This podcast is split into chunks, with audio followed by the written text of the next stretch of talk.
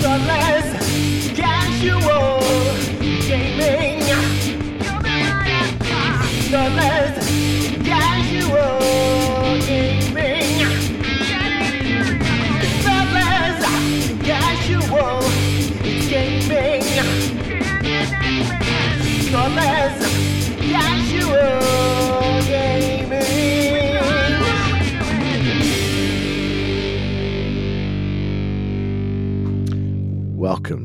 Thoughtless Casual Gaming, the podcast where we take on the world of games with reckless abandon and zero strategy. Join us as we stumble our way through classic and new games, making question- questionable decisions and occasionally remembering to read the rules. We're not here to win, we're here to have a good time and to make you laugh along the way. So grab a drink, gather some friends, and get ready for some hilarious game shenanigans. This is Thoughtless Casual Gaming, where we play board games badly and have fun doing it. What the like fuck was that? No. it's too wordy. I got uh, I got an AI to write an intro, and my god, it's a mouthful. this is great. We have to do a new one every episode now.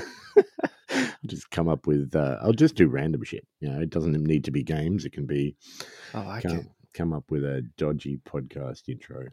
It sounded, yeah, it sounded like the terrifying bit is it actually sounded like a lot of podcast intros. Probably is. That is, yeah. AI is both amazing and terrifying. It's it's scary stuff. I love it. Anyway, you're listening to Thoughtless Casual Gaming with Brett and Jace. We are a Geelong based gaming podcast where we play games badly and then talk shit about them. That's much better. See, and So that's why AI, that is why Skynet will never happen because it can't do that. Get to the fucking point, Skynet. No, it'll, it'll probably happen. It'll just you know kill us with boredom as it t- talks to us in long, elongated sentences. Which, incidentally, is probably the whole point of this podcast, isn't it? which incidentally is literally the opposite of my job. It's just the best. I love the, Anyway, look, we put out an episode. Was it last week? It's it hasn't been long since the last No, episode. it's been been fast. Like what is this? I know, right? Thing is, we've got a lot of games to play, and time wise, not an awful lot of time, but some of us are on leave now and have a bit of time, so we will be getting some of these games in as much as I can drag you along to, anyway. I am Uh, I am a draggable person. Excellent. We we have lots of things to to go through. We have games sitting there waiting. We have the boys. We have uh, I've got to sit through and get through Batman: Dark Knight Returns. There is uh, Marvel United stuff to play. There is Marvel Zombies coming. I've got DC Deck Builder coming. We got a lot of stuff. So so many games. This why don't we just talk about it? We should start a podcast where we, We play should. games badly because let's be Yeah. honest, it's us, and then just talk shit sometimes about them. That'd be a mm. great idea for a podcast. Nah, I don't. I don't think so. I think it'd be Why a shit it? podcast. Nobody it'd would be- listen to it. It'd be a shit podcast, but it's a great idea for a podcast. if we had maybe, if we outsource the hosting to somebody else, somebody capable, it would be a good podcast.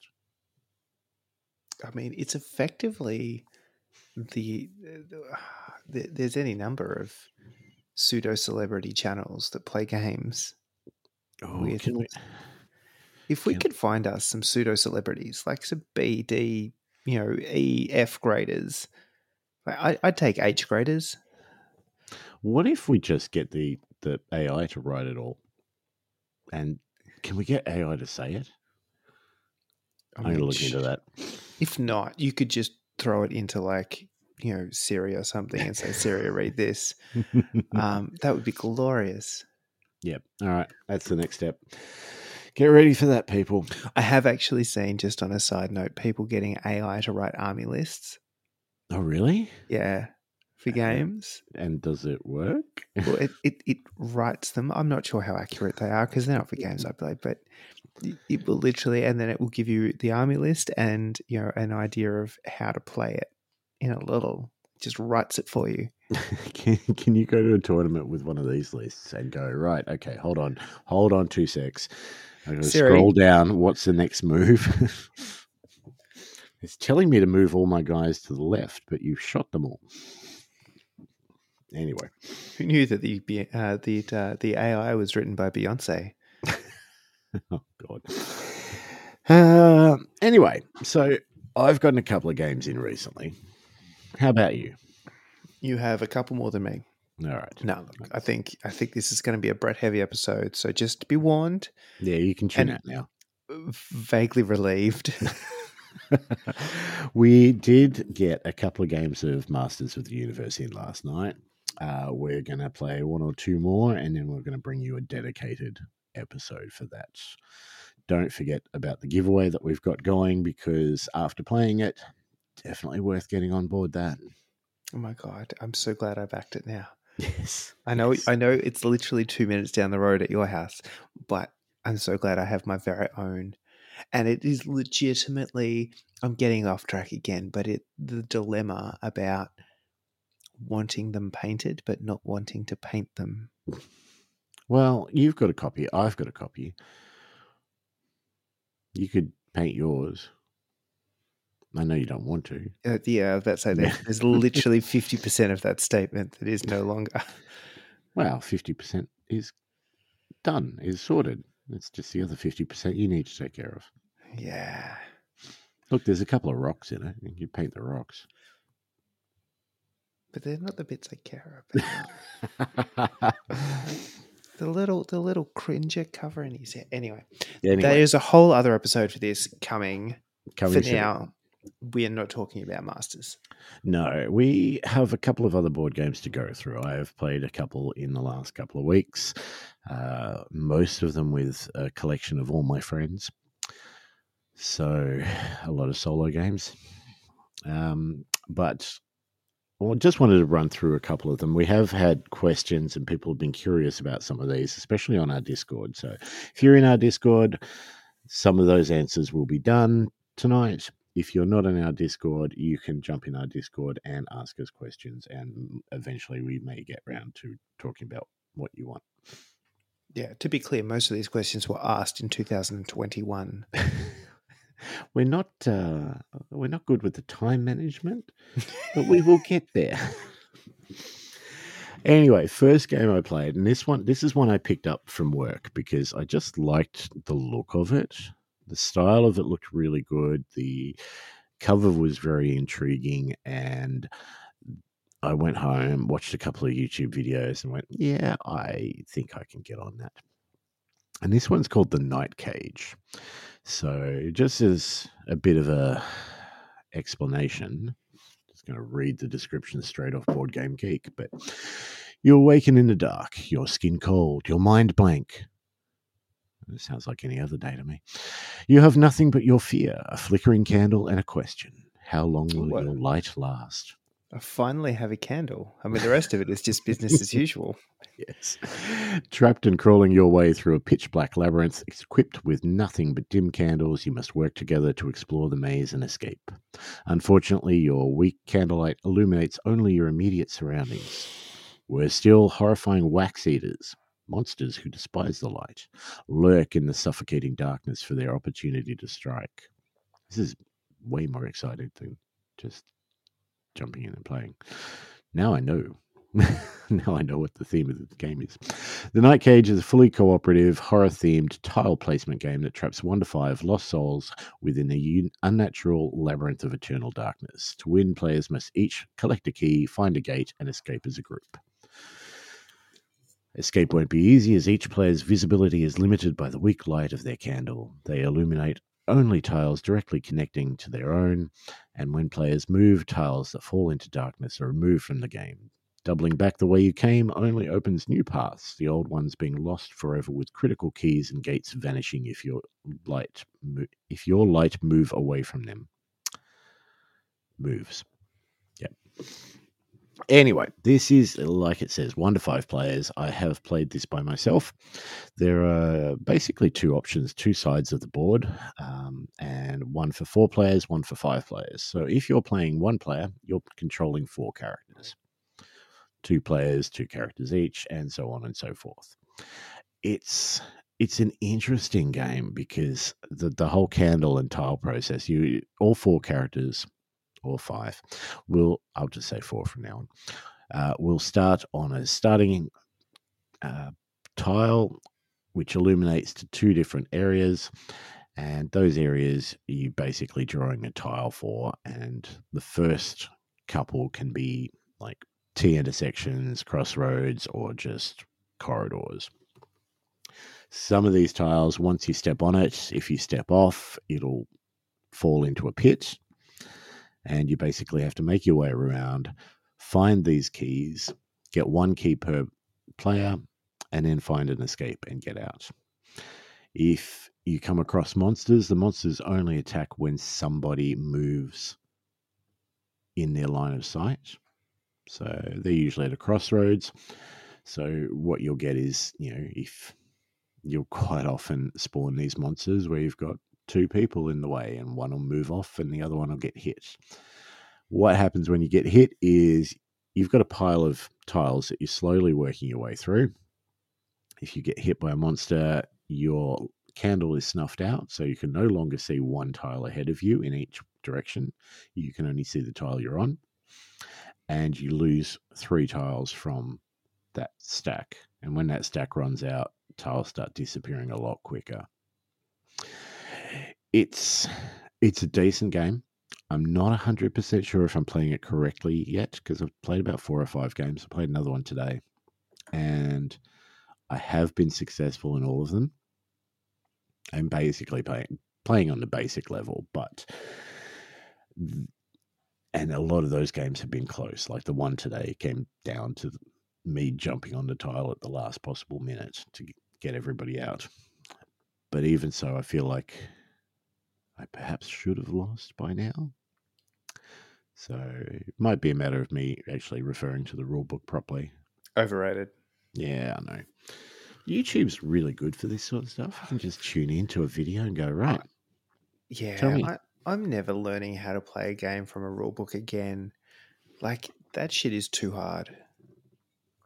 With Masters last night, I literally watched a couple of YouTube videos and then di- we dived into it, and I was like, I had to look up th- special things on the in the rule book, but apart from that, But that's what the rule book should be there for. It's not a learn how to play book, it is a reference.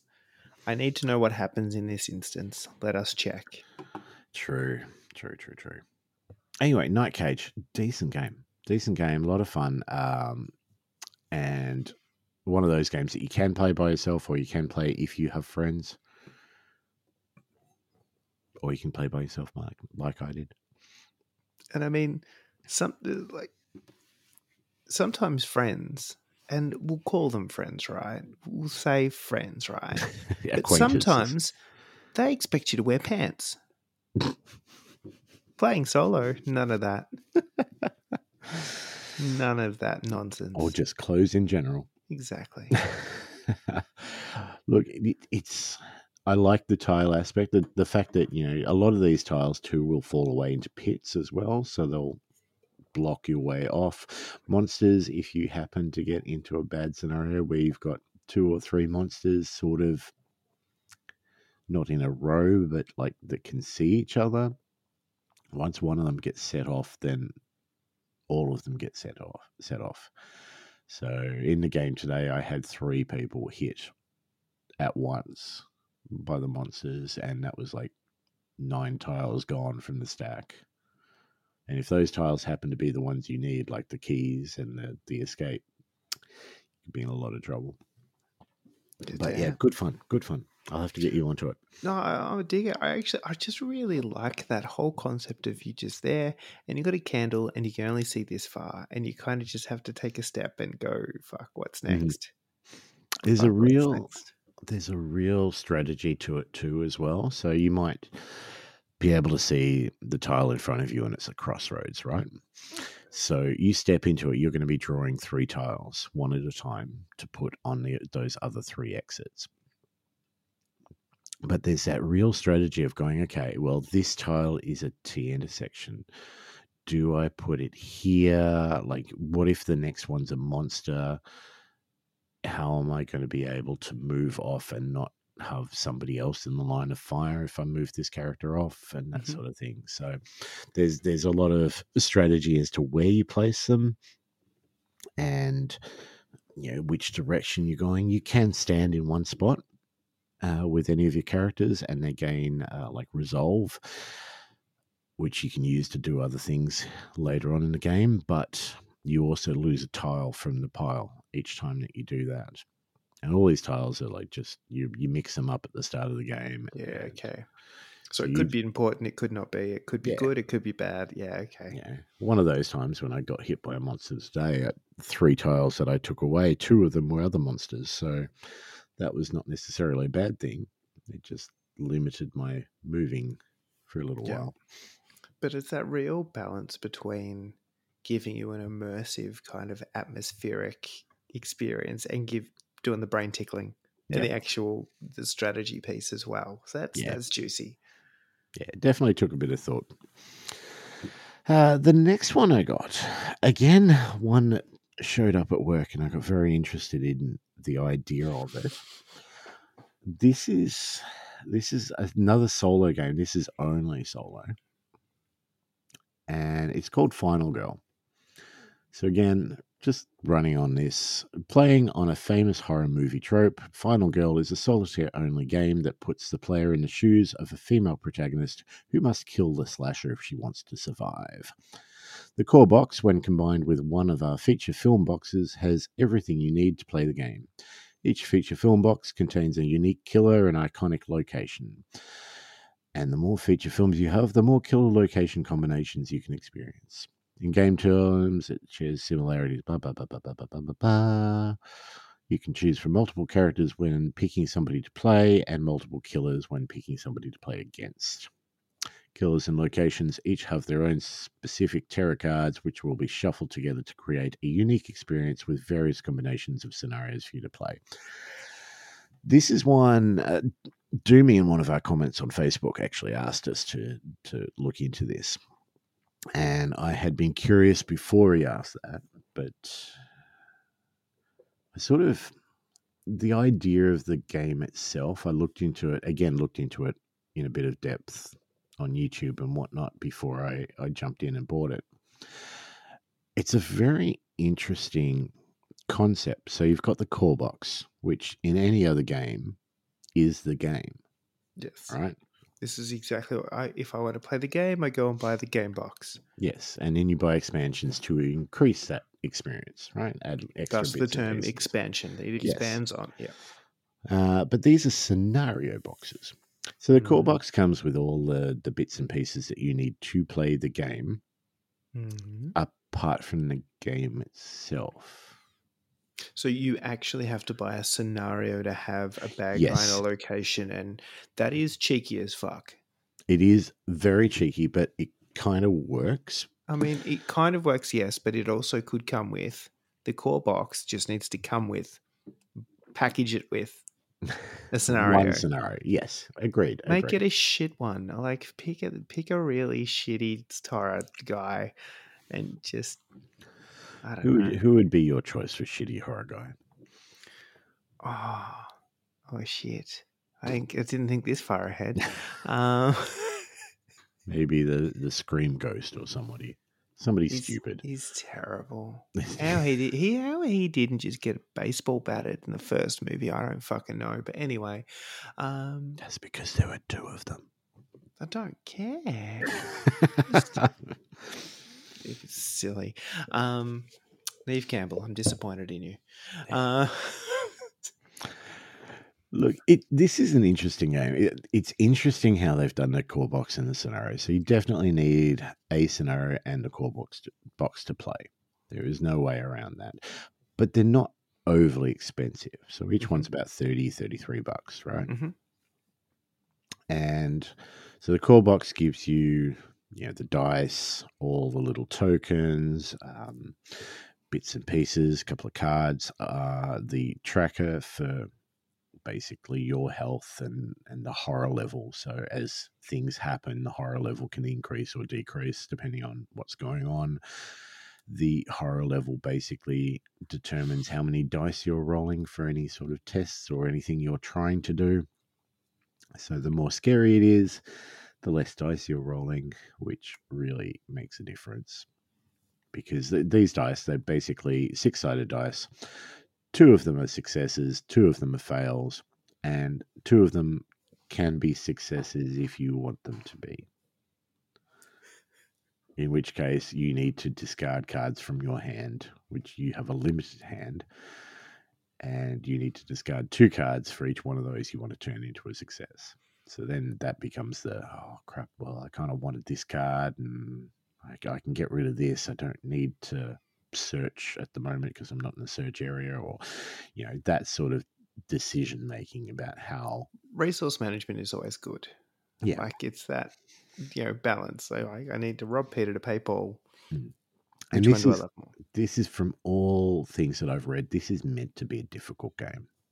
It's not meant to be one that you you do easily and and then obviously forget about and move on to the next game sort of thing. So but I I got intrigued and I picked up the core box and I picked up the carnival, which has like a sort of puppet mastered guy and he's got puppets and traps and all sorts of stuff. And I like I went, yeah, look, he he's more fitting with my personality and, and the kind of things I like, so let's grab him. Then proceeded to watch a couple of YouTube videos and read some more articles, which then said that he was one of the harder ones. And I went, ah, shit. this is meant to be a hard game. Do I really want to, you know, limit myself and get out Yeah. and give myself a hard time to start off with? I'm already playing solo. How hard do I want to fuck myself? Is Yes. the question you're asking. Yes. Yeah. So it turns out I didn't want to do that too much. So I went back the next day at work and I bought two more. Bought two more. I like easy mode. Like there were many times I'd come home after a hard day at, at work or whatever, and I'd just play Quake three Team Arena on God mode and just annihilate shit. That that was my release. I like it a little bit easier. I don't mind a hard game every so often, but it's it's not my game of choice. Let's say. So I bought. What did I buy? I bought the basic one, the the one that they suggest is the easiest one, which is Camp Happy Trails, which is basically, you know, Halloween, right? hmm So it's a guy called Hans. He's the butcher. He likes to eat people. He's got a shitload of health, but you know, there's no special rules. There's no special actions. He just walks around, he minces some people. Yeah, pretty much. Stops for a snack, all that sort of stuff. A Standard slasher. Yeah. So I bought that, and I also bought another one because I'm a sucker, and I bought the the Freddy Krueger light or whatever you know the the, the dummy Freddy Krueger thing that they've got going. So there's a couple of them. So there's that. There's a carnival one. There is like a, a voodoo type character. There's a ghost, a pol- poltergeist type one. There is another couple coming as well. One is based off the Thing, the movie The Mhm. Thing, and the other one, which I'm really intrigued by, is based off the first Alien film. So I think that could be kind of cool. Uh, but these scenario boxes, the way they work, they've got all the items for that lo- that location. They've got the terror cards for the character that you're up against. They come with two girls who have different abilities and different health. And the box itself kind of looks like an old VHS box. And the covers, both sides of the cover are magnetic and they just come off. And one of them is your health tracker and your tracker for the the evil horror guy. And the other side is the map. And you're drawing a card, you're drawing various different cards, shuffling cards and drawing them. And like your scenario, you'll draw one card for that, and that'll tell you where you start on this map and where your killer starts and where there are various other victims on the map. So it's got that variety there. The two I've played it twice now, and the two games I played, like there were, it was even the the starting characters and where they were was quite different. So made for a different sort of style of game. So first time I played it, not really knowing what I was doing.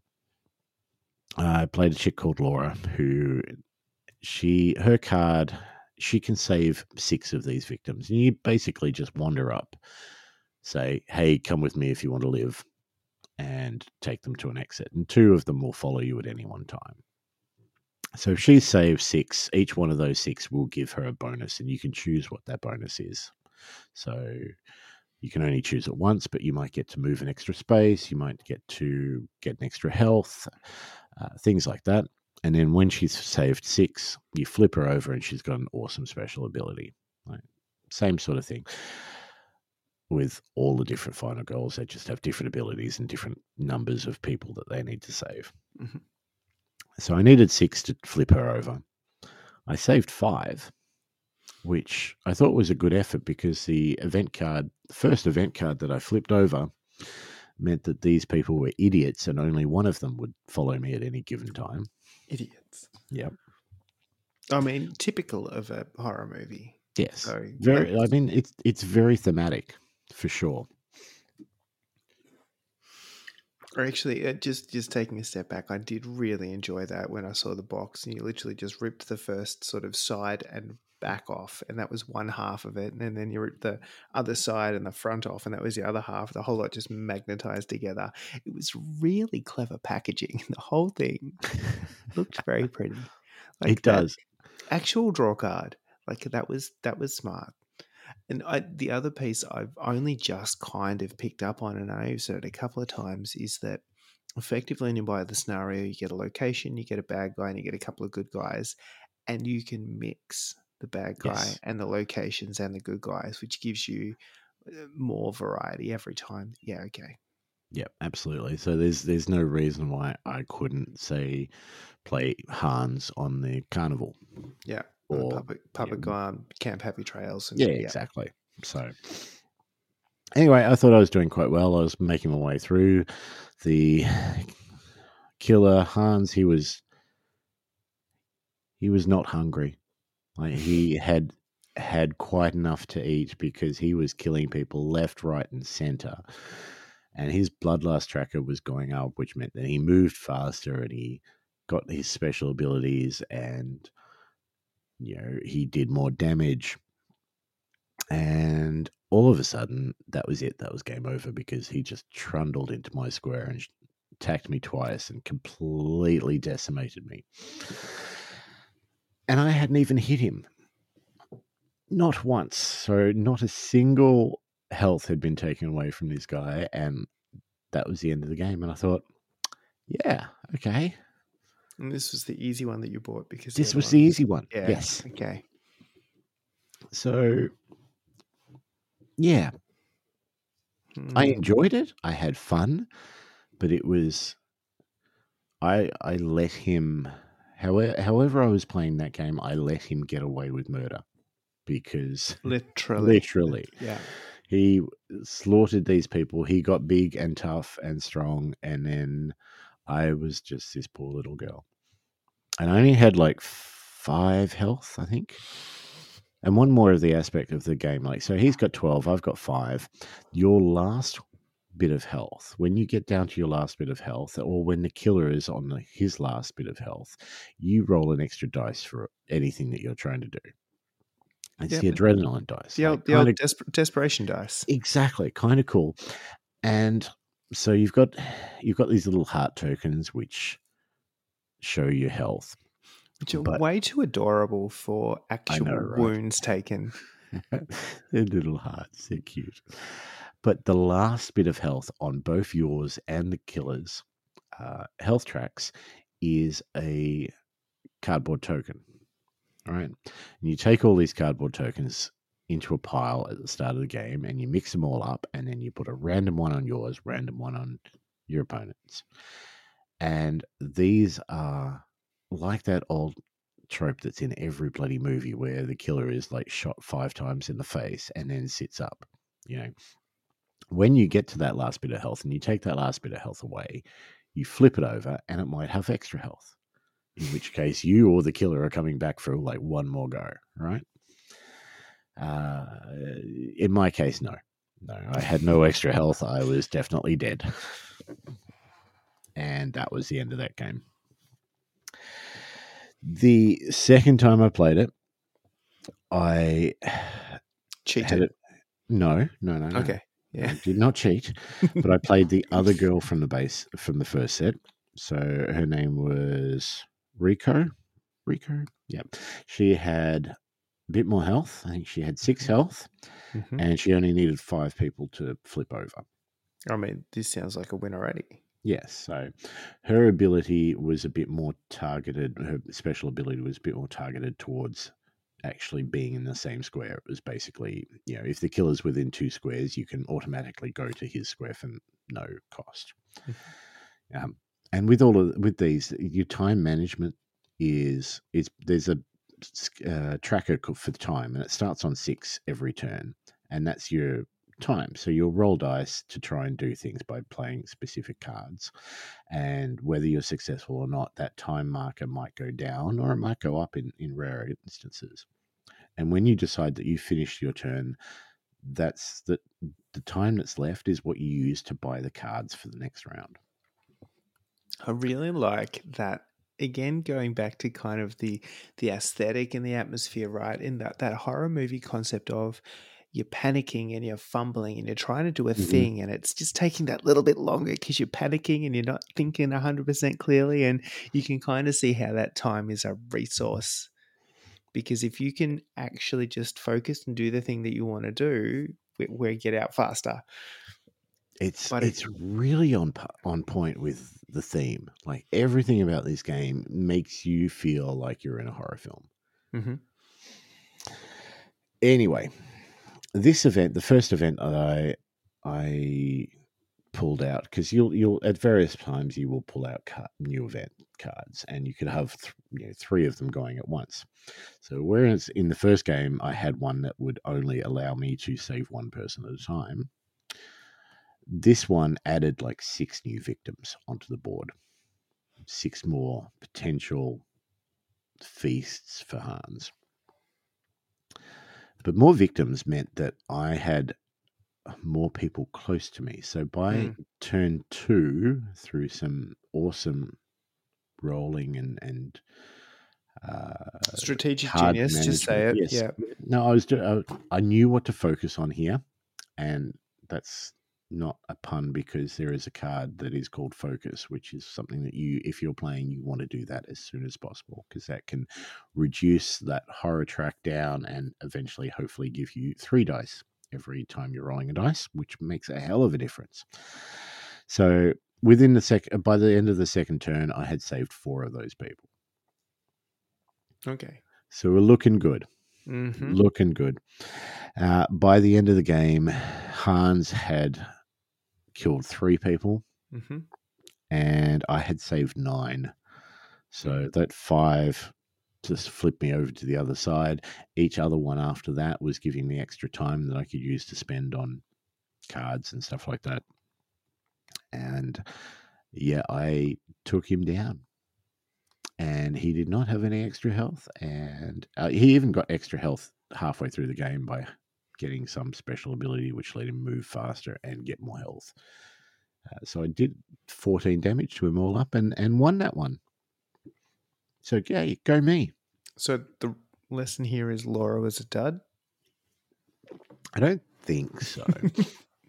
I don't think Laura was a dud. I think I was a dud. Yeah, I, I was talking about the lesson. That implies you're learning something new. No, well, true. Nothing new about me being a dud, is there? Ah, dear.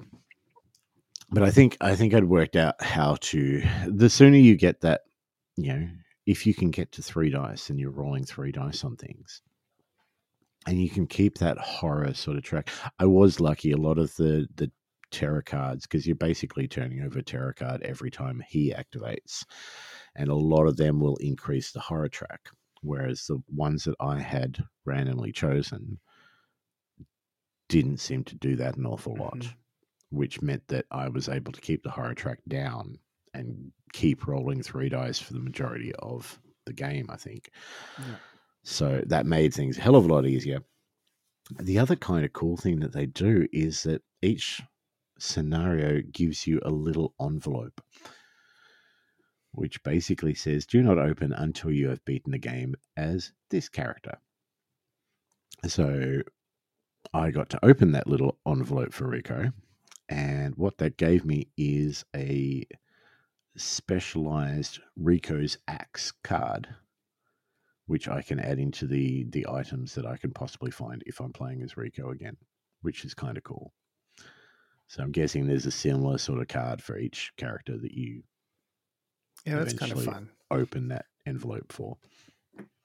I, I I like the reward from actually for actually winning with a character too. Like that. Yes, Yeah. it would be kind of cool. I th- oh, I don't know. I, I kind of like the idea of it being usable by anyone, so that you know once you've beaten the game, you can you can add a whole heap of cool items into the game. But also, that could make it a little bit too easy. Yeah. So, anyway, Final Girl and Night Cage, both decent games. Both ones I will be playing again. That's a win. Yeah, so quite happy about that, and quite happy about the fact that I enjoyed both of my games of Final Girl, considering I'd already bought the core box, core box and three expansions for it. So, I bought the core box, realized I couldn't play the game, had to go back and buy another expansion. no, no, I did, I did realize that. So, it does say it all over the the paperwork. This is you need a scenario box, and on the scenario box, you need the core box. Somebody is still going to make that purchase. you know Somebody that. is not going to read that at all. Absolutely. but yes, both really enjoyable and both really cool games because I could play them by myself. I'm not. I haven't really ever been a solo game player. Um, I think I said at the start of the episode, I've got Batman Dark Knight Returns to play, and that is definitely a solo game. So that's been sitting in my cupboard for ages, but I might have to break that out soon. Yeah, I I'm trying to think of I don't think I've ever played apart from trying to learn a game. Hmm So occasionally you'll you'll you know pull a game out and be like, I'm just gonna try and work out how this works because I, that way I can play it with somebody. Yep. I think that's the only instance I've actually played something solo. it was it was kind of fun like and both of them i mean final girl takes a little bit of setup because you are obviously choosing the scenario choosing the person you want to be choosing the, the killer then you're taking all the killer's terror cards shuffling them into a pile and making a pile of 10 for the actual game you're shuffling the scenarios and taking one and that's your um, where everybody is you are taking all the items shuffling them together and then dealing out three lots of four for those. So there's a lot of take this pile of cards, shuffle them, Yeah. put X amount here, sort of thing. So there's a bit of setup for mean- that one. Eh, Night Cage is, is pretty simple setup because you're basically just taking specific tiles out and then shuffling all the other ones together and putting them in this kind of cool little candle type holder that you just draw out of. it's uh, it's just such a because I'm sitting here thinking, right? So I can't think of ever playing a game solo, but I've quite happily sat down, Xbox controller in hand, and played through a game. Or there's legitimately no difference, but it's never been something that I've even thought about. doing. Hmm. This is, this is Yeah. just I, I hadn't thought of the similarities there, but you're right. Ninety percent of the Xbox games I do play are, are solo games. Yeah, they just don't involve the the manualness. I'm not sure why that change. It doesn't change anything fundamentally. I mean, it just spoon feeds you the the all the stuff that you need to maybe use your brain for. yes, But hmm, all right, this is intriguing. hmm. Look, look at that. Us making us think. I was about about to say making you think, but I don't think anybody who's Oh, look actually listening Whoa. is. Whoa. Yeah. Anyway, they probably already knew that. Uh, last game I have played is I have talked about it before, but we've been a group of us have been making our way through Hero Quest. So the original Hero Quest box comes with fourteen quests, which you kind of do as a campaign type thing. Mhm. And we were up to quest 14, which we played last week. And quest 13, so quest 12 basically introduces you to this guy. I think he was like called the Witch King or something very Hero know, Questy. unoriginal sort of Yeah. thing. Uh, but I mean, that introduced, be- yeah. uh, I mean, he could have taken the Mattel version. It could be Witch King or or Kingo. Kingo. You're still thinking about Masters. Shh. Anyway, big bad guy, right? So we met him in Quest 12. We attempted to hit him, and then we realized that none of our weapons would actually hurt him. So we ran away. Quest 13 sends you on the quest to find the magical spirit blade, which is the only thing that can harm this guy. It's like it was planned. I know, right? Quest 14 pits you, having found this spirit blade, up against this big bad guy. And we went in. So, four of us. We've been playing this for 14 sessions, right? I was going to say, so if you've been doing basically one session a week, fortnight, but basically one game or Mhm. one scenario, so it's been going on a while. It has. I think there's been once or twice, maybe, that we played two in a row. Uh, but yeah, no, it's been going on for a while, and and there are numerous expansions to Hero Quest, and I think they've all got about 14 quests in each of those as well. So there's a, a lot more Hero Questing to be done. Now, problem with where we were is we're at quest 14 and majority of us are using characters that we've used for at least quite a few quests already. Mm-hmm. My barbarian I've been using since quest 1 and I think I, I subbed him out for a night about halfway through the quest to see what the knight did and then I went back to the barbarian because he had some decent equipment by that stage. He never died throughout the campaign, so he had all his equipment and the barbarian starts off throwing two dice for attack. Uh, sorry, three dice for attack, two dice for defense. I found some magical armor at one point. I had a, a helmet on. I even bought a shield for this adventure. So my defense was now up to six dice. And I was rolling four dice in attack against anything undead with this spirit blade. I also had a battle axe, which would reduce my uh, defense down by one dice, but allow me to hit anything for four dice. But the last mission was all undead, so I didn't need to do that. So I'm rolling four dice in attack, six dice in defense. I've got an extra point of mind from some other mystical thing I found, which helped me get out of spells when spells were cast on me. It was and it's just me. Like the rest of us have spent money and, and bought stuff and have decent equipment and various different things, and we're all fairly beefy. Mm-hmm. We got through about half the, the dungeon, and the good thing about Hero Quest is it's the same board. It's just where the doors are changes from quest to quest, and where you start changes, and it's it's really cool There's how they've done this. Real sense of deja vu, though, working Yes. through the dungeon. Yes. He's glitching the Matrix material. Yeah, but uh, yeah, so we're all fairly beefy, and we found this guy, and I started attacking him, and he cast a spell on me, which meant that he took control of me until I was able to get out of it. So I started attacking the party for one round, and then I successfully rolled what I needed to and broke that spell. And then he cast fear on me, which meant that I would only be rolling one dice in attack. And that lasted a bit longer than I had hoped it would.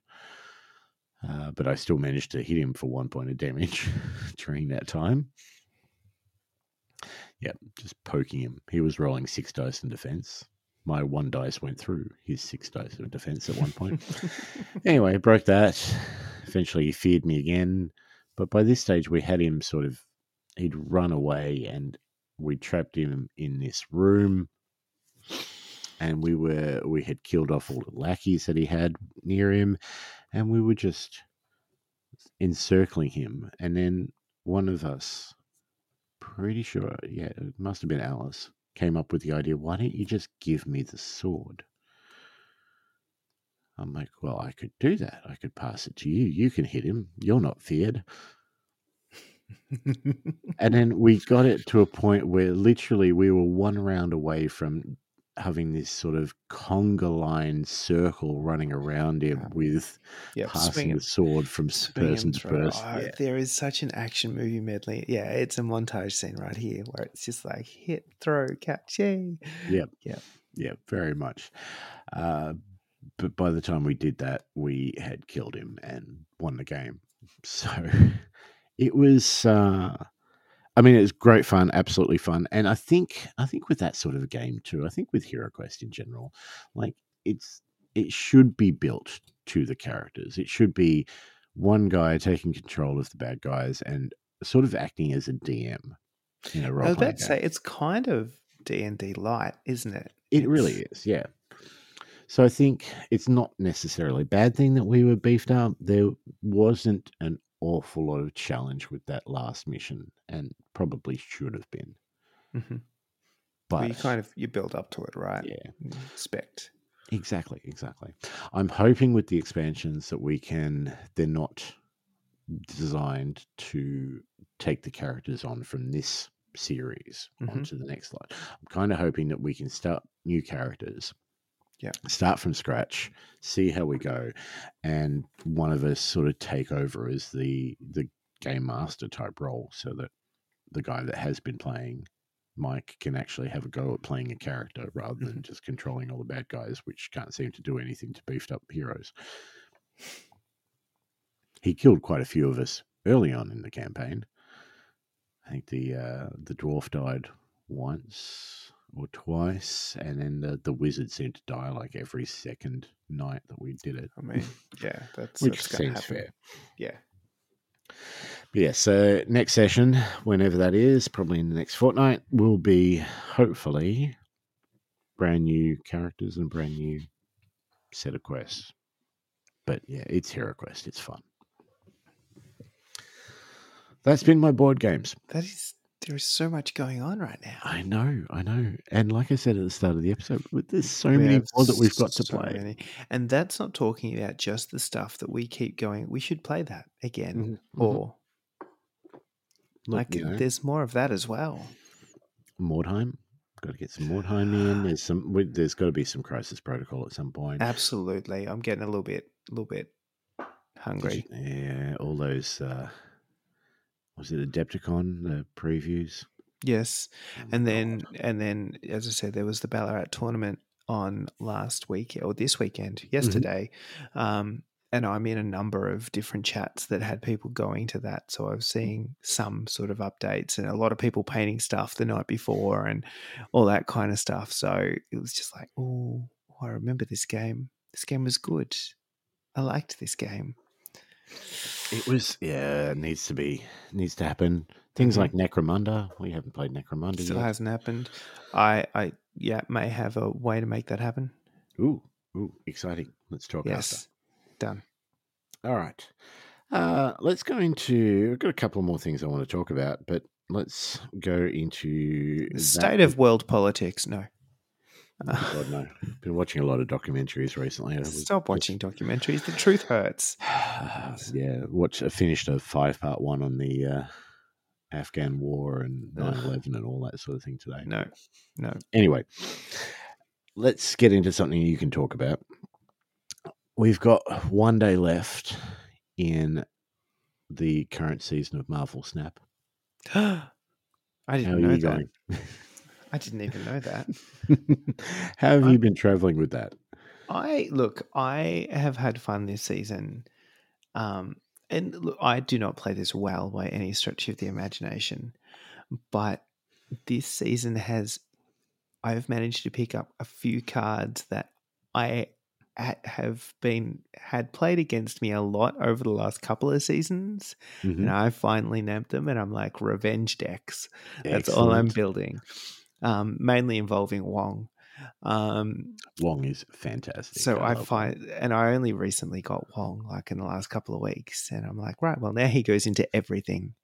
Um, how many things? I literally bought a deck just called Wongers, uh, and I just built that, and it's just everything that has fun reveal effects. Wong and Excellent. Mystique, yeah. Oh, the ca- the current uh, featured location too is the one that reveals it's twice. so. It's got camouflages, yeah. So you do that, and you get Wong and Mystique, and then you just play Gambit and giggle, and it just it's so much fun. Or has Uh, or Luke Cage and Hazmat, and just watch everybody's things decrease by a billion. Yeah. Um, yeah. So I've been doing a lot of that kind of fun. So I no, I'm probably kicking around at sort of the 55 ish. That's not too level. shabby. Not too shabby. Um, I I got up to like one or two games away from level seventy, oh, fuck yeah. and then just had the worst run in the world. It's happened so quickly. You And, yeah. climb. It's such this gradual kind of oh I'm making oh I'm making progress. I'm doing and then it's like you just play. It's just and I swear it seems to be the time of day. Mhm. Like Yeah, no, there are certain times I, I haven't actually worked out which times, but it's just like if I'm at this time, it's just I get slammed and then I just stop playing and I come back later that night. I'm like, oh, this is a lot easier. Who was I kidding? Um, I think I got to like level sixty-seven, then I dropped down as level sixty, and then I got to sixty-nine, and I'm back at sixty-six. Yeah. right? So I'm not going to get to seventy before what is it, one o'clock No. tomorrow. Um, I've been facing a lot of bloody Shuri decks, I must say. And Yeah. it's just getting frustrating. Yeah. Shuri Red Skull Taskmaster is just the state of play. And Yeah. I've only managed to do it once, but when I managed to uh, get priority and uh, Shang-Chi Red Yes. Skull, and then Taskmaster comes out and he's got nothing to copy, so he's a zero zero power one. like, I've. I've also a little bit enjoyed. I have a deck that's just there to fuck with people. Um, so it's just anti-tech to everything. Mhm. Yep. Um, so Kamar-Taj comes out and I bust out this deck and you just play Cosmo. on And Kamar-Taj. you, you wait you wait for Wong to come out and then you play Cosmo. And then you giggle.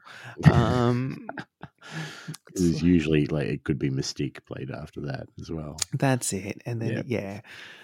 Um so yeah, it's it's that kind of fun. Or you see something come out with like a, a Patriot and that and then just um Enchantress straight after. Or you, you wait for round 6 Mhm. and they're, they're loaded they have everything infinitely higher than you because they've done uh, a Patriot uh, and Mystique and uh, Blue Marvel. Mhm. And then you just put down your Enchantress round six and giggle. yeah, Like it's it's not a nice way to play, but it's funny. I had I had the best one the other day because I think he was playing like turn three. I think it was. He played Luke Cage. Mhm. I'm like, right, one of these decks. Mhm. So turn four, he played uh what's her name? The chick that is ten power but reduces everybody by one. yeah, it's High Typhoid Mary. Yeah, Typhoid Mary. So he played Typhoid Mary. I had played Rogue. he retreated. Uh, but what I've been playing recently is is a whole heap of cards that I I never thought I would play too much. So I've got this deck with like uh, Maria Hill and Agent Coulson, Mhm. uh, but also Rock Slide, Mystique, uh, Darkhawk. Okay, So it's like a cross Darkhawk Devil Dinosaur deck. Yep. And so I can quite often have Devil Dinosaur, Darkhawk, and Mystique out at once. And it's it won me a shitload of games all in a row and then lost a few. yeah. but yeah, it was it was a uh, lot of fun. Yeah, and I, I will say I'm still having the most success with just my Lock Thor combo. So Lock Yep. Thor, Lockjaw, and then you just, I mean, you need Thor and Lady Thor. Yep. and then it's just get And the Lockjaw. cheap and lockjaw, and then it's a combination of the cheapest and most expensive cards that you own, Mhm. and then it's just you smush them all in a deck, and it just works. Do you know what I've seen? I really want to try it out. I think it'll be, it won't actually work too often. Um, but it's basically, what is it? It's Forge, then Wong, Mm-hmm. Then Shuri, Mm-hmm. and then turn six, Odin, and then a zero cost somewhere else. And just buff the shit out. That zero cost, like, it becomes like best case scenario, like at a Kamar-Taj or something, is like a hundred power thing somewhere is- else. It's ridiculous. So, um, yeah, I've seen That's that. played. amazing. It's kind of cool. Yeah, I got screwed the other night by um, uh, an Arnim Zola Venom combo Mm-hmm. on. Is it which one's which Sinister? Is it Sinister Island where it fills it? Yep. Yeah. So it filled it with Venoms. Mm-hmm. Venom ate Oh, that's my favorite. That's my Venom- favorite. and Venom had already done some eating. So Mhm. Venom Venom then did a bunch of eating and ate Venom a lot, and then dropped Zola on that, which copied Venom, which ate and which and it just and then it fast forwarded because it did that for about an hour, Yeah. and then all of a sudden I've got two like hundred and fifty power Venoms. that that one where it feels Bar Sinister, I think it is. Yeah. But, um, yeah. T- turn two there, Carnage. So you've Yeah. got a four point Carnage, right? Yeah. Because he doesn't go up each time. He, No. He's only eating one person. Then turn four, uh, you do Nova hmm and Venom. hmm and so it'll fill the rest of it with Nova, and then Venom will come eat everybody there, and then fill the rest with Venom, hmm and then he'll keep doubling He his just- power. Yeah, and then yeah, Zola or um, bloody uh, Null. Yeah. Like it's just so much fun coming up with some of these decks. I'm Yeah. currently playing as well a, a deck which is based. Uh, it's not. It's got a couple of options, but the ideal is like if you can get it off, like if you can play Wong on turn three with like Psylocke or something, hmm or Zabu. So Zabu turn two, Wong's turn three, Shuri turn four, Nimrod turn five. hmm So Nimrod's like 20 power. hmm And then you play Destroyer on the Wong area. and it destroy so Destroyer kicks in twice. And then Yeah. you've got Nimrods for days. But that deck's also got Black Panther and Zola. So yeah. So you can always is- yeah. yeah Now, there's, there's some awesome stuff there. I'm having so much fun with that. Yeah, but I'm also doing, and this this very much speaks the way that I play war games as well. That you know, some people can do exactly that. They'll be like, "Oh, I'm going to put this card and this card and this card together, and they're going to do this, this, this," and all of a sudden, that's fucking amazing. Mhm. And I'm a very slow burn with these things. Whereas I like, I put together an idea and I and I put in a card and I take out a card and I fuck around for a bit. But it's like the, I have a couple of decks now that I have played that much that they're the ones that I know in every instance kind of what to do hmm and what to play, and they're the ones where I know what's left in the deck when Yep. I'm halfway through, and I'm like, all right, I'm going to play this, and then I know I've got this coming, and there's this much of a chance that it's going to come out next Yep. turn. So I, so th- there's literally two halves to that. I feel like it's there's real funny coming up with a new stupid ass idea for a deck, and I love that. And then there's the the I just my safety is I go back to the ones that I've played eight billion times, and I just I can play hmm and it's really like it's comfort food. Yes. There's, there's a, I played one of those today. It was like just an old discard deck that I'd made up years ago, years, months ago. And yeah, what did I play? Like turn two was like, um, uh, fuck, Morbius, right? And then turn three, the th- third location was Kamar-Taj. Mm-hmm. And so I played uh, Lady Sif, which Mhm. got rid of Yeah. Apocalypse twice. Yeah. And then I played um, Swordmaster and Blade which Mhm. got rid of Apocalypse another three times. Yeah. And then I played Hellcow, hmm which, like, by the end of it, I was sitting, my hand had like five uh, Swarm Lords, whatever his name is. Swarm. Yeah, swarm. Yeah. Swarm, yeah. Uh, five of him and a 32 power Apocalypse. I, I played one of those today against me. Mhm. Um, and I didn't see it coming at the time. But I knew like I knew they were going to power up Apocalypse. I'm like, great, but that's just one. Yep. And they had um, Morbius on another one, but they dropped MODOK on Mhm. Kamar-Taj. Yep. And they had Swarm in hand. hmm And they just swarm into swarm into swarm into swarm into swarm. And Morbius just ticked up. Like he just, it was just spinning. yeah. So many good things.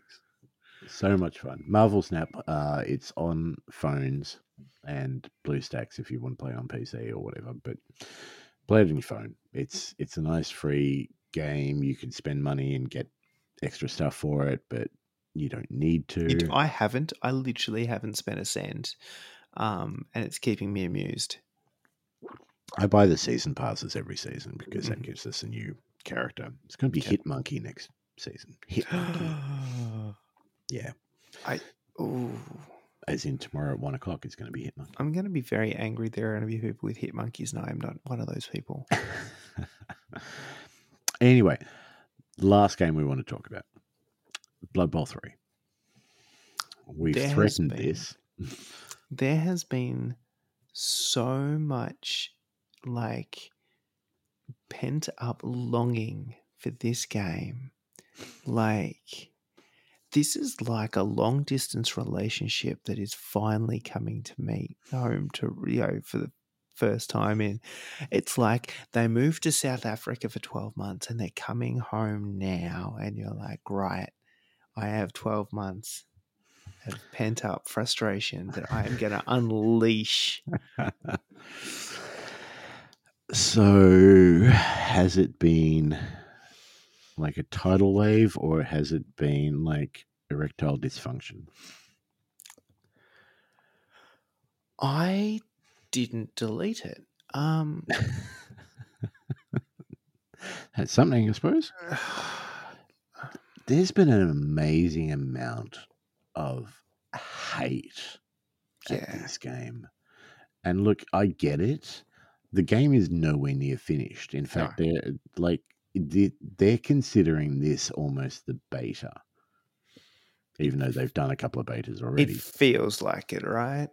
Um, and I think the thing that tapers my rage on this whole thing is the fact that there are a lot of people a lot more angry than I am. Mhm. And I Mhm. feel like sometimes when you see that, you know, it's almost like the mirror gets held up and you're like, oh, that's not really attractive or necessary. Um, maybe I'll just calm my tits a little. See, I, I see Blood Bowl 3 as there's a lot of places it can go, and all of those are good because what it is now is not great. Mm-hmm. But it will get there.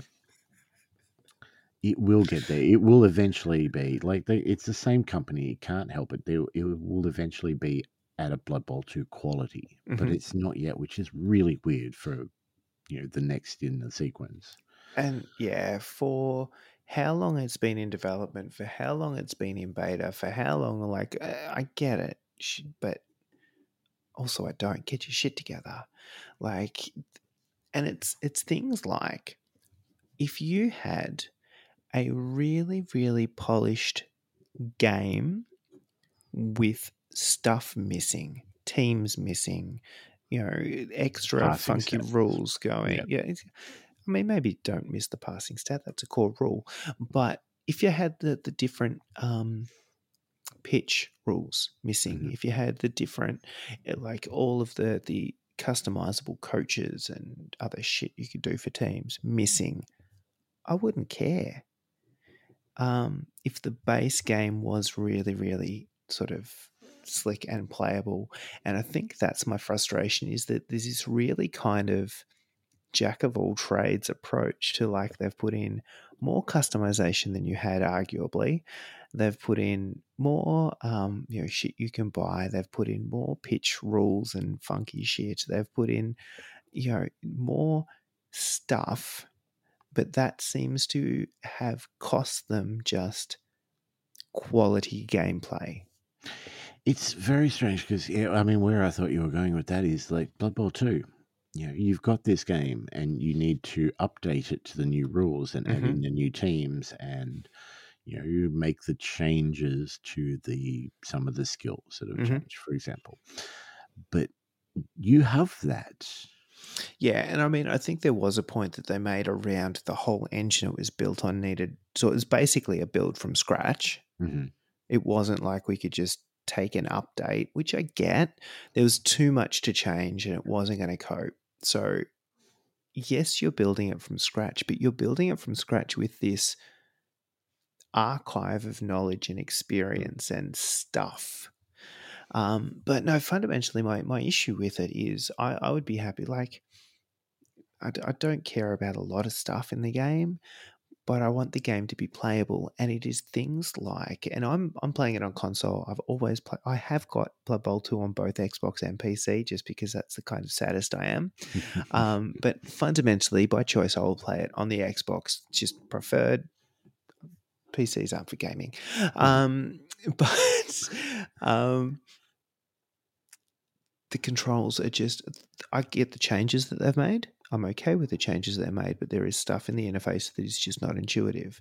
The fact that when there is only one square to push someone to, the highlighted square doesn't automatically move to that square Mhm. irritates the piss out of me. like, I why? think the, the thing that gets me is like like that dice animation, right? Mhm. First of all, the dice animation is quite often you've got the result hmm played out on the screen before the dice are even pictured, right?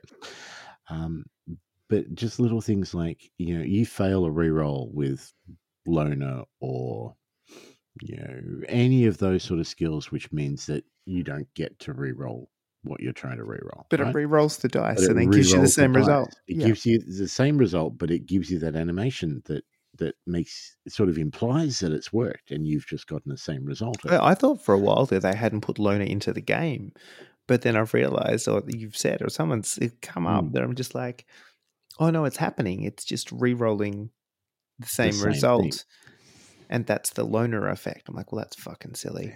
Um, yeah, there's a lot of stuff there that isn't. But even just you know navigating to see who's got what skills is Mhm. harder than it was. What the weather effect is is harder. Yeah, I still don't know how to check skills on a character, uh, apart from memorizing every single icon. Which is my preferred go-to. Yeah. Oh, look, Um, look, there are things that are coming, and there, there are things that they've done which I don't like. Things like you know, I, I believe that, like, if you want any of your characters to look different, Mhm. you need to buy customized things. Yeah. like custom arms, custom shoulder pads, custom bodies, all that sort of stuff. But you spend the in-game currency to buy that, and you get one of them. They updated that. Did they? Yeah. What did they update it to? I think you actually get another, like you actually get it for the team now. Okay, thank God for that because, yeah, I'd looked into it, and apparently, if your char- your one character with that died, you would get it back to to use it on another character. But that was in question for a while. No. I'm pretty yeah, because that was rage about that when it realized that to change your shoulder pad, which is you know fifty cents or whatever, it doesn't matter, but you had to then buy it for every single player in the team if you wanted them to match. Stop it! I've Not bought the happen. item. Yeah, no. Um, so they did they did change that, and that was one of the patch updates. Okay, Um, so look, the good news here is they are clearly listening to the excessive amounts of community feedback. I have fun- you seen some of their posts though? Like, did you see the sevens one where somebody asked if they were putting in rules for sevens? Oh, yeah, whoever they've got in that. So when I say they're obviously listening, I'm watching the result of what they're putting in. hmm But whoever they have managing their social media account should be fired and never work in social media again. Correct. But it is unacceptable at best. Yeah, for those that didn't see it, the response was sevens was never part of our plan. If you wanted sevens, suck it up and go get a refund. Basically, That was that was words to the, literally words to that effect. that's not far off of verbatim. It was ridiculous. I'm like, Um, you've got to be fucking kidding me. I mean, sevens. I would love sevens to be in Blood Bowl three. that'd be the best. I not gonna, you know, stop playing it because it's not. But to actually respond to somebody who has bought your game and said go and go back and get a refund, Yeah. that is When all I've said cool. is, "Are you going to do this?" Yeah. Yes, no. It's a yes, no question. You can say no. That's a legitimate. That is a fifty percent of the answer you can give. Um, cheers. Thanks for the suggestion. We haven't got the space. We've got a lot of other shit to fix first. yeah. Have you seen the game right now? Like, uh, so And look, th- they are they are declaring it as almost like a beta because according to their timeline, the real game starts in May when season one comes out. Mhm. Which is you know new tables and and rankings and new teams. So the way they're doing the season is I think it goes for 3 months. You can buy the season kind of like a season pass. You will get the brand new team that comes with that season pass or you can not buy it and just play through and if you clock in enough you know, games or games you'll get yeah, you'll get that team for It's an unlockable thing, right? Yeah. You've just got to meet the criteria, whatever the criteria will be, and it's going to be hard enough that you're just going to pay the fourteen bucks, whatever the shit it is. Yeah. Um, so yeah, That starts in May, which is what three months away from when they technically released it. And what they have said is that everyone that's got it to make up for the shit that's that's been going on, everyone's going to get that season pass. But also that's a little bit of the first one's free. Yeah, Like there's there's a little bit of that in there. Um, let's let's not pretend it's all all you know high and, and mighty and things. Um, you know, I, I'm so torn, right? In that I'm still annoyed that the clock doesn't start stop when an animation is happening. So Mhm. I'm on one of the, I'm still using the competitive timer. So it's whatever, you know, two minute turns with a seven minute overflow, whatever it is. Yep. It goes quick. It, It goes doubly quick when the fucking controller response is nightmare. It goes triply quick when they force animations on stuff and dice rolls and things and don't stop the clock during that time. Mhm. Um, and then they put the cursor in stupid spots like the other end of the anyway. Um, but I'm still playing it. I know. right? right? I'm still here. I'm still racking up XP. I'm still working through after the campaign and there's some multiplayer, like so, and all of these things. I haven't played multiplayer yet, but I've got worked my way through all of the campaign levels and played that first match against Skaven like I don't know, maybe a dozen times. Yeah. I've won a game. I've won a game with every single team that's in it currently, apart from Nobility. Uh, nearly said Bretonnian then. Same, same. Yeah. Um, whereas I've gone the opposite approach. I've made a team for basically every, but I am just I my Renegades team. I'm working through that whole campaign Mhm. with. They are very nice right now. Yeah, it's, it's a very good team. Should we talk about the star player points? what the fuck happened there? I don't know, but all right. So for anyone playing at home, it's like so it, it has the normal star player point progression, right? You do things, you get star player points, and then you can eventually use those to buy skills. That's Straight normal. out of 11s. exactly how it normally works. And then, so I'd finished a match with the Renegades, and I went in because I thought once somebody had done something, so let's go check the team and see if anyone's due for a level up. And every single player was due for not just one level up, but they had automatically been assigned an additional 36 star player points to every single player. And I'm like, oh, clearly there's a glitch in the matrix, but I'm absolutely taking advantage of this. And I reassigned, you know, 36 star player points for every single player, and they all got lots of stuff, and everyone was very happy. And I didn't think any more of it. And then I was chatting to you, and he's like, oh, did, if you, did this happen to you? And I'm like, oh, wait, that's happened to every team I've built? Because I Mhm. didn't check the others. and my excited little ass went home that night And I spent a lot of time assigning skills to the point where I literally got bored. And I'm just Mm-hmm. like, you know what? Everyone in this team is getting a stat increase. Let's just do that and see where we end up. it was strange. Like I, I loaded it up and I'm like, why is there 36 across the board here? That just seems weird. I'm like, so I started spending them. I'm like, it's working. I'm mm. getting the skills.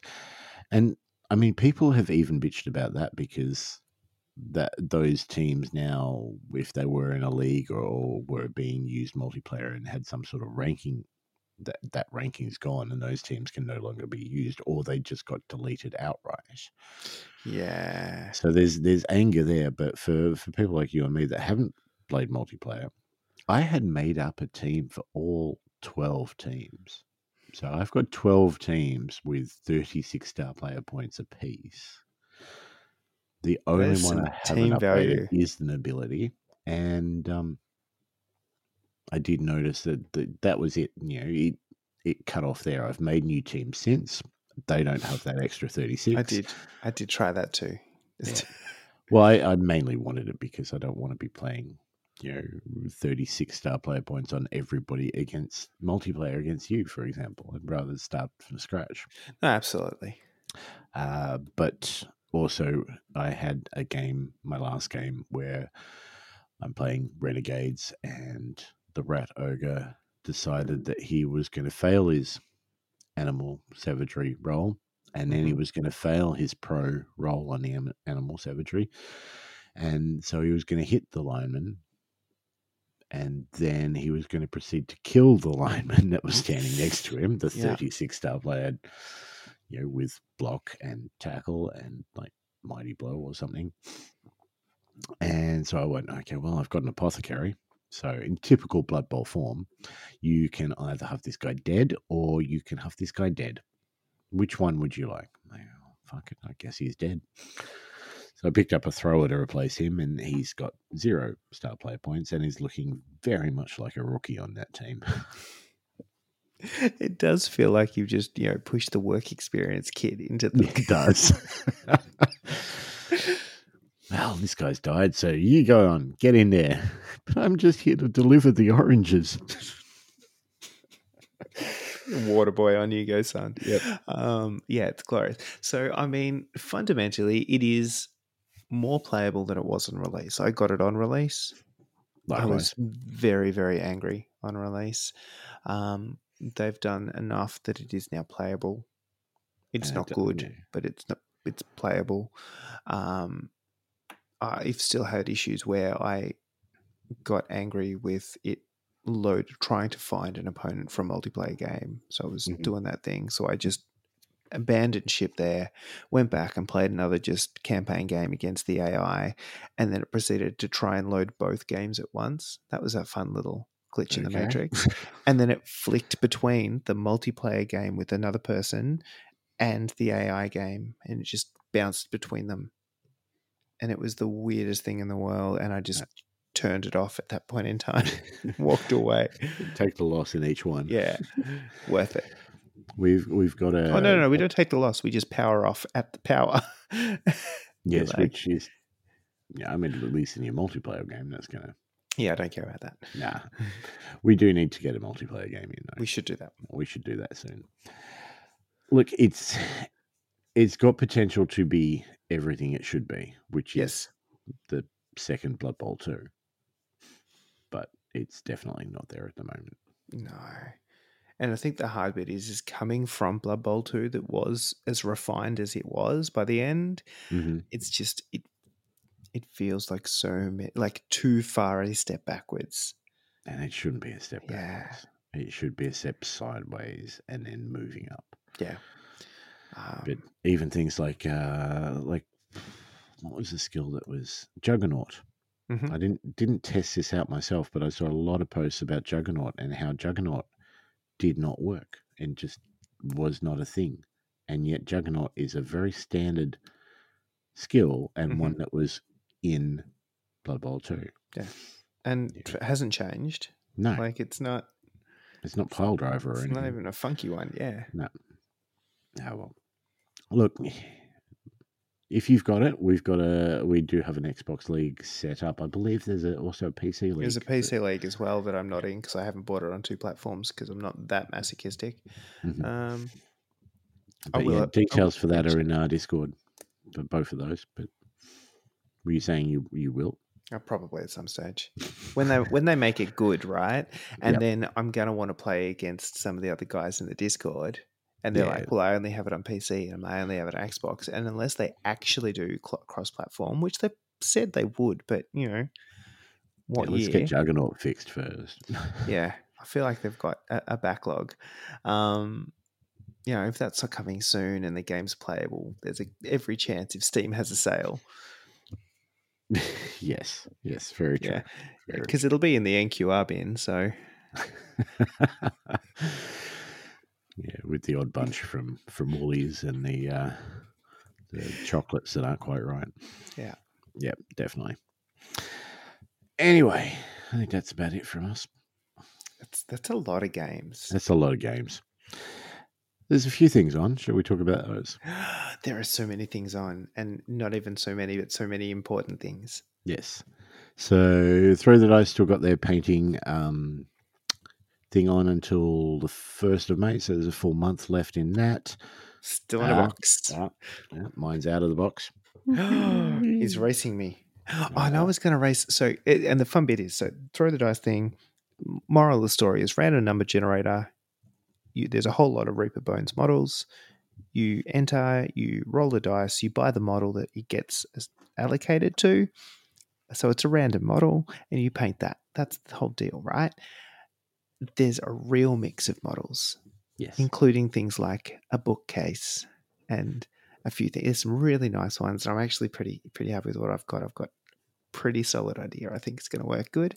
Um, but there's some stuff in there that I think it'd be ridiculous. And there's also no limit to how many times you can enter. You're going to enter more than once. I'm thinking very seriously about trying to race someone to the bookcase. I had the conversation with Jared, who was very excited about the bookcase as well. I'm like, wow, Hmm. you've got to paint something before you come in and go again.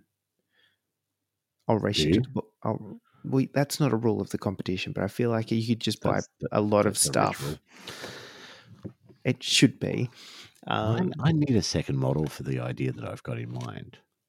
Maybe. I'm sure you could throw them on one base and call it an entry and move on with your life. Yeah. Like, because I'm, I'm going to get that second model. Uh, There's one at work that I was looking at, which would do quite nicely, but maybe I maybe I should just buy a second one from Rich. Support your local gaming shop, guys. Especially some of them are doing it tough at the moment. So jump on this. Bit of fun. Let's let's let's all throw some. And like- I spent eight bucks. I spent seven. It's not much. Not much. Anyway, that's on. Uh, we also have our Masters giveaway. So that is on Facebook. Like and tag someone in that. We have. Oh, I had it open not, not long before. Uh, we've got about 30 odd people in that at the moment. So, Nice. yeah, Somebody's getting it. Somebody is getting it and then after playing it last night with you i would be jealous of them if i didn't have it already Mm. Yeah. But I do. So, you know, so we we are promoting something that we had a lot of fun with last night so that's always good it's good that we enjoy also, also promoting. Masters of the Universe is a pretty reasonable game, it turns out. Yes Speaking of other things we may have had fun with last night. Um, oh i see where you're going yeah, yeah. See what I've done there. it is technically 11.30 at night Uh, I mean, is it? No. I feel like that's the opposite of true. well if daylight savings hadn't hit But daylight, did daylight savings hit or go away? yeah whatever it is whichever way you want to say it it was great i actually stayed in bed till like the equivalent of 12.30 this afternoon Oh, I know. I have not done that in a long time. I, had- I one of my kids was away. The other one was having a girls' night with the wife, so they were in the same bed together, and they just kept watching the same movie they started last night. And I'm like, I've got no noise, no one running around, no one carrying on. No responsibility, not a care in the world. Look at that. Great. It was great. Anyway, that's on. Go to our Facebook page, see some details about that. I think my let's- unicorn has a penis. Just saying. Anyway, is, is that the title of the episode? anyway, uh, last but definitely not least. Sorry, J- Jace is gone. Thoughtless Bowl 4. holy shit, I'm back. we chucked up the players pack tonight, actually, just before we started recording. So that is all systems ahead. Yes, forward. all systems forward. It is on. It is on like Donkey Kong. It is the 17th of June, Sevens tournament. It's going to be fun. It's going to be awesome. It's better we need to know, right? It's The 17th of June. players pack. The players pack looks incredible, mate. It's you've we done a good fun. job. We had fun. So you should come along just to see the players pack, which is on the event on Facebook. Downloadable now. So you don't actually need to physically show up for that. But you know, But after you see the players book, how are you going to help buying a ticket and coming along? sure. Let's go with it. Sure. Yeah, let's, let's do that. Anyway, Fun. I wonder if I can win this one. maybe I'll be Gumby. I reckon we could both play. It's potential. I'll race you. My potential. anyway, I think that's it for one night. We've been going about an hour and a half. That's a fairly epic one, especially if it's just me talking for most of it. So, by that means, we've got no one listening now anyway, because they're all Correct. sick of my voice. If you haven't already, give us a follow Facebook, Spotify, Podbean, Twitch. I am planning on jumping on Twitch in the next couple of days as well, doing the uh what are we now? April. The March Patreon giveaway. And then just jumping on doing some hobby. I've got a whole heap of things I want to undercoat tomorrow in preparation for that. OnlyFans, God, they're giving me grief. It's become a real chore trying to get that working. That's that's just and it's just for a joke. Like, I've got an idea. Uh, Well, So I, I, mean, say that it may turn out to be less of a joke than I intended, but yeah, I mean, if it brings in the cash, it's not going to bring in the cash. That's not the point.